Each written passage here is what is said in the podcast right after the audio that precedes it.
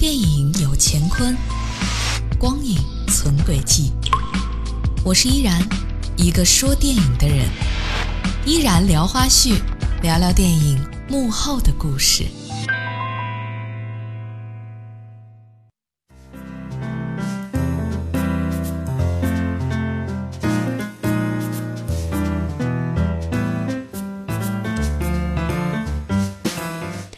各位，您现在锁定收听的是正在直播的电影研究所，我是依然。接下来进入到依然聊花絮。那已经斩获六千万票房的电影《刺客聂隐娘》在影院里的声势很快就要过去了。这是侯孝贤导演第一次在内地公映的影片。不过呢，在影院之外，他却引发一次前所未见的意见分裂。一方面是影评人的激赏，说它是华语电影之神作。另外一方面呢，是大众的狂喷，认定《刺客聂隐娘》是一出彻头彻尾的烂戏。聂隐娘为什么会引发撕裂群族的对战？今天的依然聊花絮呢，我们就要试图去解答这个问题。骑兵国王得意卵，三年不明。妇人曰：“常闻鸾见泪则鸣，何不悬镜照之？”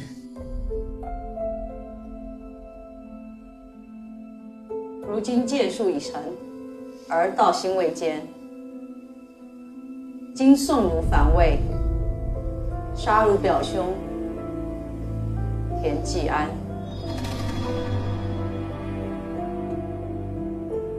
那位黑衣女子是李儿蹴居时撞见的。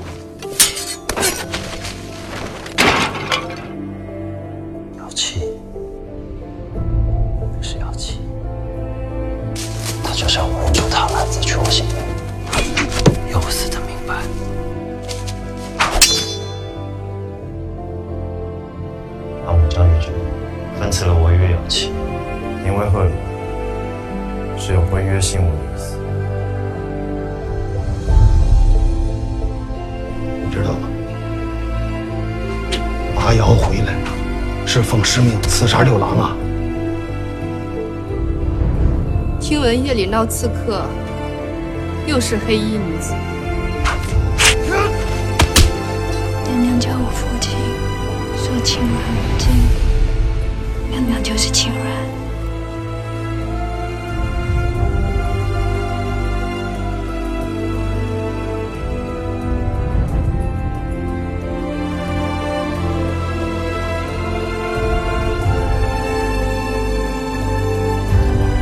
绝欲为绝绝之，剑道无亲，不与圣人同忧。如今剑术已成，唯不能暂绝人之情。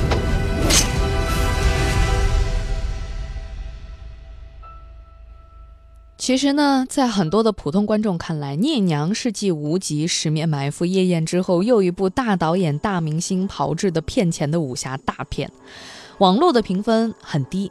可能也只有当年变成了全民笑柄的《馒头惨案无极》可堪一比，在许多的购票平台上，大众打分都不到六分。要知道，像《闯入者》这样的文艺片，购票网站上的用户也都曾经给出过七点八分的高分。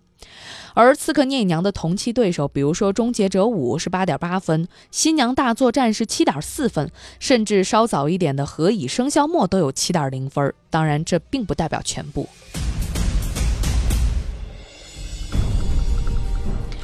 而一向众口难调的影评人们，这一回反倒统一了，他们山呼万岁一般的表扬着聂隐娘，其中不少人呢还去影院看一遍、看三遍乃至看七遍，更有一部分影评人由于观众的大面积差评而表示愤怒，表示说这是国民文化素质低下的明证。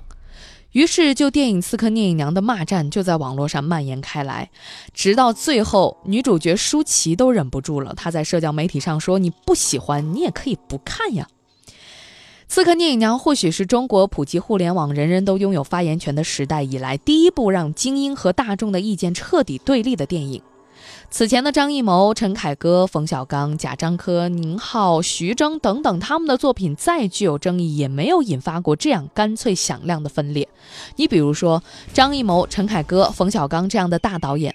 无论是他们的作品倾向商业还是倾向于艺术，或褒或贬的意见总是一贯平均分布在各种人群当中。像第六代导演的文艺小片儿，一直就没有真正的进入过市场，其实也从未激起过全民讨论。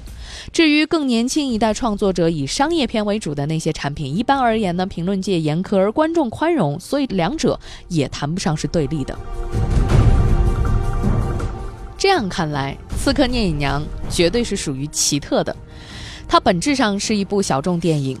然而，由于大制作、大卡司的缘故，被片方包装成了六一部古装武侠巨制。而且，因为我们蓬勃的、新兴的、粗放的电影市场，又不细分，又不分众，也没有分级制，也没有艺术院线，所有类型的电影，无论大片、小片、国片、外片，在全国五千五百个影院的两万八千块屏幕上，被一视同仁，没有差别的对待。所以啊。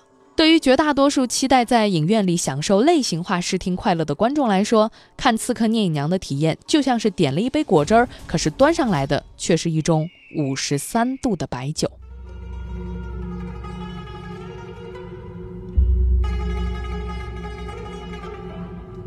这个比喻是怎么说呢？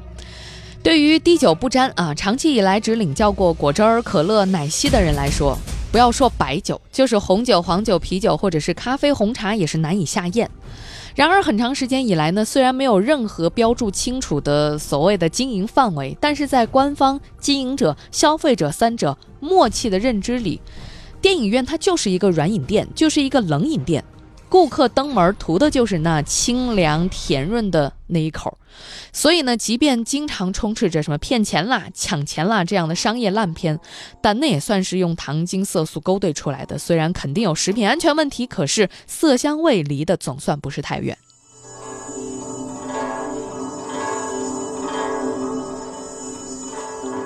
侯孝贤，无可厚非，他是一个世界级的电影大师。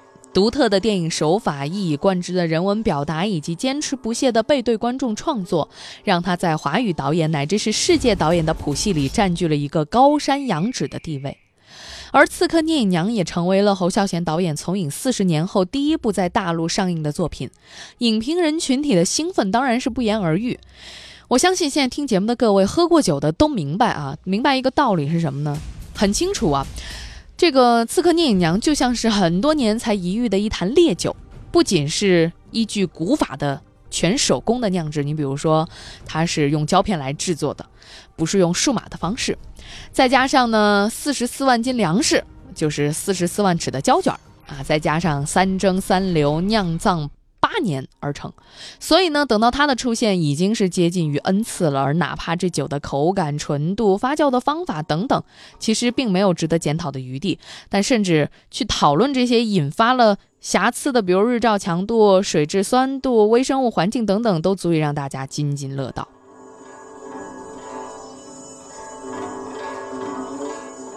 不过，咱们普通的观众可消受不了。大家是来吃甜品、和冷饮的，又酸又涩又辣的聂隐娘又怎么入得了口呢？货不对版，买家会生气，也会忍不住给差评。所以这就是在错误的时间、错误的地点看了一场错误的电影。其实就和豆腐脑该甜该咸一样，问题是出在信息的不对称上。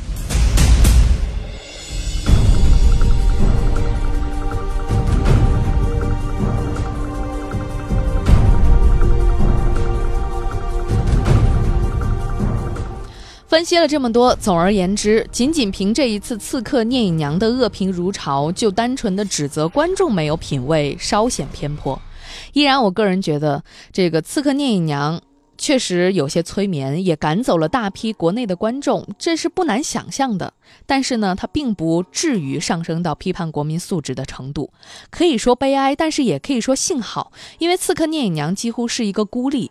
因为综合计算成就、地位、风格，侯孝贤都属于华语影坛一个人没有同类的这种特殊的存在，比他更沉闷。更偏激的蔡明亮，比他更时尚、更流畅的王家卫，都不可能制造出来这样一起波及广泛的事故，或者说波及广泛的故事。那就要止步六千万票房的《刺客聂隐娘》，大约也是呃骗到或者说请到了两百万的观众走进影院去观看。最可悲的是啊，这可能就像《狼来了》一样，两百万人当中有很多人是对艺术电影投下了不信任的票。不过呢，也不妨乐观的猜测，这两百万人当中，大概也会有一些人，由于《刺客聂隐娘》别致的魅力，而开始迷恋起爆米花电影之外的乐趣。《刺客聂隐娘》离奇的在一个没有艺术院线的庞大电影市场上大范围的上映。昨天，呃，王小帅导演也说了，他排片能够达到百分之十八，这已经是一桩典型的中国特色的奇观了。那么它的结果，无论是让一些人发誓再也不看本民族首席导演的电影，还是拔苗助长的催生了一批啊艺术片的热爱者，这不管是哪一种情况发生，都是堪称奇观。